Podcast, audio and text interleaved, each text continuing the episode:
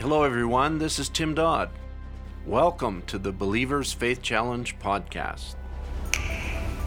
Thankful to give witness to tens of thousands, yes, and to the millions that believe it. And believes it, I believe that God's going to let me live to pack it until all around the world it's been circulated. Hello, everyone, and welcome to the podcast today. This is the Believers Faith Challenge podcast where we report on the works of God all over the world as relates to the end time word. The pastors have gathered in the country. They've had gatherings of about a thousand pastors that are just thrilled. Ah, thrilled is not even a strong enough word. They are ecstatic about what God is providing. They are so happy to be able to access the message through the message hub. Hello, friends, and welcome to the uh, Believers Faith Challenge podcast. And it's uh, time once again for our Believers Faith Challenge report, where we review the things the Lord has been doing in places all around the world for the last six months. And we've got one that just came out. It's just packed with lots of very inspiring material. And we have Brother Tim Dodd with us to take us through some of these stories. So, welcome, Brother Tim. Thank you, Brother Mark. It's good to be here again. God bless you, Brother Tim. And uh, I'm hearing your voice. Uh, like many people around the world, I haven't seen you much because we've been locked down. yeah, it's it's that way everywhere, and it's uh, even affecting, of course, my travels overseas. We can't get overseas at all we're looking forward to now that it seems to be opening up a little bit. We'll be able to travel and visit some of these places, such as Uganda, Ethiopia, Malawi, um, Angola. All of these uh, locations are desiring meetings and desiring to have me come and to pay them a visit. Yes, I can understand that. I, I'm sure they are anxious to see you, and uh, I'm sure it's a little bit different for you uh, working as a missionary from home. One of the great things we have is is a message that it's our burning desire to get that into the hands of the people, so that can be done uh, not as efficiently, but at least it can be done by uh, email, by texting, by phone call, by different avenues, and uh, uh, there's no replacement for a face-to-face meeting, and there's no replacement for gospel meetings. But uh, nevertheless, we try and accomplish and have, by God's grace, seen the Lord do much in many places of the world over the last year. Absolutely. And we just uh, had a conversation with Brother Murphy, and he made that same point. It doesn't matter how much the world is locked down, the word has a way of getting out and getting through.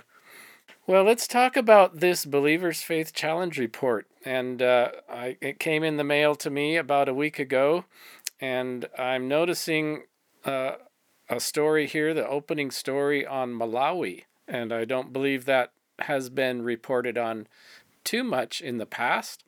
Uh, Brother Tim, people might not know. I had to look it up. Where exactly is Malawi? Well, I'm looking at a map of the world in my office and uh, uh, reminding myself that Malawi is a landlocked country that is very small. Uh, it is lays along, I think, Lake Victoria, and it's uh, not far north of South Africa. So it's it's in the southern eastern section of Africa, and uh, very small country, uh, relatively small population, but uh, and actually one of the poorest countries in the world, if we measure whether you measure by GDP or average income or whatever. Uh, however, they're some of the most lovely people you'll ever meet. Amen. And you have traveled there yourself. I've been there a few times myself years ago. Um, it's, uh, you know, in this article or in this uh, Believers Faith Challenge report, we uh, begin to do a write up because the need in Malawi uh, came to the forefront uh, very interestingly not long ago. Uh, it would be last year actually when Brother Precious from Malawi, a pastor in Malawi, uh, you might say a second generation pastor in Malawi, contacted us about doing translation. The need for translation in the country has uh, largely been because of the need for books. And so, what uh, Brother Precious had in mind was that the people needed books, the people needed, uh, they were interested in doing a radio broadcast. And so, anytime that people are interested in those kind of things, we, we tell them the first step is print translation. And after print translation, then you can do audio translation. After audio translation, then you can do uh, a radio broadcast. And so the first step being print translation, there is a huge need for books in the country, largely because Voice of God Recordings has stopped making books. The main language is Chichewa. At least that's the way I say it. Uh, it, it, might not be exactly that uh, uh, way to say it if you're an indigenous Malawian. Have there been some translations done in the past, or is this a, a complete start? Well, that's that's a good question. Uh, I'm glad you asked it because the work in Malawi began really a generation ago, almost 40, almost exactly 40 years ago. Uh, Brother Harold Hildebrandt uh, went into Malawi, began to preach the message. Other brothers, including Brother Biscoe, Brother Lonnie Jenkins, uh, Brother Willie Retief, went into the country to preach the message. And so there was a quite a stir amongst the people in Malawi as they begin to embrace the message of the hour a generation ago. And it was at that time that Brother Harold Hildebrandt sponsored a lot of translations. But we didn't have these translations, and so on the Message Hub, there was only just a couple of translations.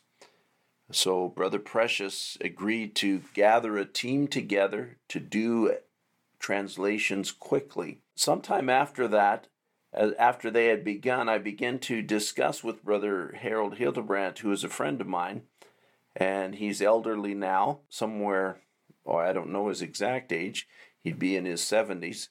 And uh, nevertheless he we were talking about translation there and and he said they had done translation years ago and I asked him if we could get a hold of them and he gave us the contact information for one of the early brothers of brother Dixon Kondoji so we we had uh, the brothers there contact brother Dixon Kondoji and he passed over to the brothers the copies of 137 different translations. So that was a wonderful find, and they're right now. Uh, matter of fact, just this morning I checked on the progress. They are right now uh, uh, going through and doing any edits that are needed to bring them up to date and uh, loading them up to the message hub. Mm-hmm. So the believers there had 139. Um, well, did they even have them? I suppose they would be worn out or, or missing or gone by now, wouldn't they? Well, they're certainly out of print. And uh, I don't know how many were printed in the early years, but uh, this brings in the next phase of the operation, and that is we already received 30 translations from the team that's translating there. Of the 30 translations, we are working with Brother Barry Coffey in uh, Hickory, North Carolina, he has an operation called Vision Books. And this is a recent startup for him that they've begun to step in the gap of many in many places where books are needed.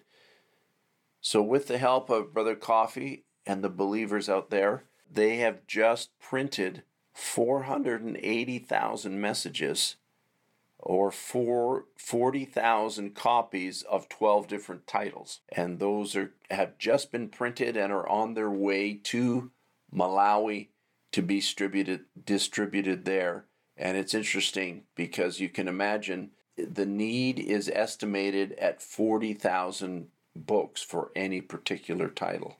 So this is a, a country that's well established or a language that's well established in the message. Some of these will go across the border to Mozambique, where there are where there are Chichewa speaking believers as well. That is going to be like a gold mine to those believers after all these years to be uh, have that show up in their port and go out to their churches. I think so. The, the, the brothers there are, are just extremely excited. The pastors have gathered in the country. They've had ga- they've had gatherings of about a thousand pastors that are just thrilled. Ah, thrilled is not even a strong enough word. They are ecstatic about what God is providing. They are so happy to be able to access the message through the Message Hub. And once we get these 137 translations loaded up that were previously done, in addition to the existing translations, that will give us almost 200 translations, and they'll be added to the Message Hub mobile app, which all of these pastors then will be able to search the message and, and have it right on their devices directly in their own language. Mm-hmm. I'm just, as you're talking, I'm imagining being one of those pastors or even one of those believers out there after all these years and knowing God has revealed things and there's these truths and you're just you're just like thirsty and just getting little droplets but you want a good drink of it. Yes, I, I, we appreciate the work that Brother Barry Coffey's doing in Vision Books and you know it's it's really meeting the needs of the people and and this is uh, this is something that is vitally important right now. Uh, Voice of God recordings in Jeffersonville. Uh, they used to print books, but now they're focusing on their tablet uh, work and they're promoting their tablet, and that's fine. I mean, that's uh, I'm sure it will benefit the bride, and uh, you know that's that's fine. But the, you'll never be able to replace the printed book. The, the printed book never needs to be recharged. The printed book never breaks down you know it's it's uh, it's a device that has proven since Luther's time to be effective in getting the message out. Yes. Amen. Well, this looks, even though the message has been there for a number of years, it almost, in a way, looks like a startup that, in the sense that there's a lot of work yet to do. So, do you think this is going to be a, a longer term project? Well, I th- uh, we we have about uh, 300 titles that we sponsor for translation in any language. And once those titles are translated we encourage them to continue translating but we don't sponsor them anymore. We try and move on to another language. So we'll be well on the way to those specific 300 titles that we sponsor. And so the translation work uh, will be ongoing uh, until those 300 titles are done. And but the printing work uh, will be a greater need. And if people want to want to help in any way, you know, they can do it through Bible Believers here. We we will certainly, you know, whatever funds come in, we focus it whether whether it be given towards translation or towards printing. Uh, we always uh, any project that we're working on, we always separate those funds and make sure they get to the destination. Uh, Brother Tim, I know we've reported before on Rwanda, and in the Believers Faith Challenge report, it looks like we we have a kind of a victorious report. What is the situation in Rwanda at this moment? Rwanda is one of those uh, success stories that you just feel good about in every way. It's it's an amazing uh, work because of the burden of the local people. If the local people are not burdened for it, it never will have success. But uh, as we've reported before, there was a brother from Rwanda that moved here to Cloverdale Bible Way, and he was burdened for his people at home, seeing the lack of the message that the people had in their own language and the resulting problems they had in message conduct and message doctrine, etc. And so Jesus just made it simple. You'll know the truth, and the truth will make you free. So give the people the truth, and you're giving the people freedom. We were glad to see Brother Ellie wanted to get into translation. He put a team together. It was a similar concept of what we're doing in Malawi. We sponsored uh, the messages, and we have already met the full titles of our sponsorship in those messages. And so they've translated about 300 messages. We sent over a print station. Uh, they are printing messages there. There are not a lot of believers in uh, Rwanda. The print station is small, but it can cover the need in the country. There's probably only about 3,000 believers in the country. However, the word is now getting into their hands, and the, the brother there, Brother Caleb, he takes the funds, and we are helping them now uh, with funds to print. So we're not sponsoring translation but we're giving them some funds every few months to buy toner and paper and be able to print message books for delivery to the Rwandan people. I'm curious, Brother Tim, you know, you have been around this type of work for quite a number of years, and a country like Malawi or Rwanda, that the message has been there, but the people haven't been served with all the supplies and resources and, and printing and the things they need. And then all of a sudden, in just a few years, everything changes. And I'm just wondering, how do you account for that? Well, the only thing I can say is that it's supernatural. You know, God has to put a burden on somebody. As much as we had, uh, we might have a burden for a certain country or a certain area. It doesn't happen from an office in Cloverdale Bible Way. We're only here to let God use us to help somebody in a local country that has a burden to get the message into the hands of the people. And uh, that is what we do. And uh, with the help of all the burdened believers around the world that help us, we try and reach out to these places that God uses uh, their support, uses our direction, and enables these people Sometimes they need some direction, sometimes they just need encouragement, sometimes they need funds, sometimes uh, instruction needs to be very specific. But uh, when they generally want to make a difference, God just seems to pour in the blessing, and that's what He did in Rwanda. Now the people are getting the message. They've had audio translation. I think 100 about 160 audio translations. They want to do a radio broadcast. All of these things it's a wonderful, wonderful example of what God can do through believers in their own country. And if believers around the world, if they are, are burdened for Rwanda and the people there, what could they do to help? We have regular support going to the print station, and that's what they, they're doing. They're printing books. Because it's a small population of believers at this time in Rwanda, uh, printing in bulk overseas is not the answer. Uh, the answer is the small print station concept, and so we have we have regular supplies. We send funds regularly. They report back to us and show us. You know, we always require a verification, and so they. Uh, they're getting books out, and you, people can see that in the Faith Challenge report, the pictures of the books that are going out. And uh, so, if somebody wanted to help support the printing there, uh, they could certainly do that. Thank you for joining us on the podcast today. Remember, friends, the bridegroom will not come until the bride has made herself ready. She must be both called and fully dressed by the Word of God. This is the Believer's Faith Challenge Report podcast.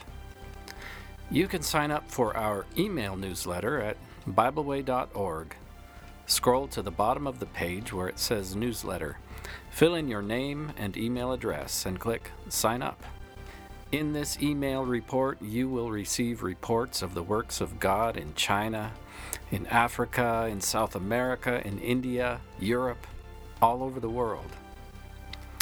We also publish a full color paper newsletter two times a year, complete with photographs, reports, and testimonies from all over the world. The newsletter is free just request it, and we would be happy to mail a copy to you.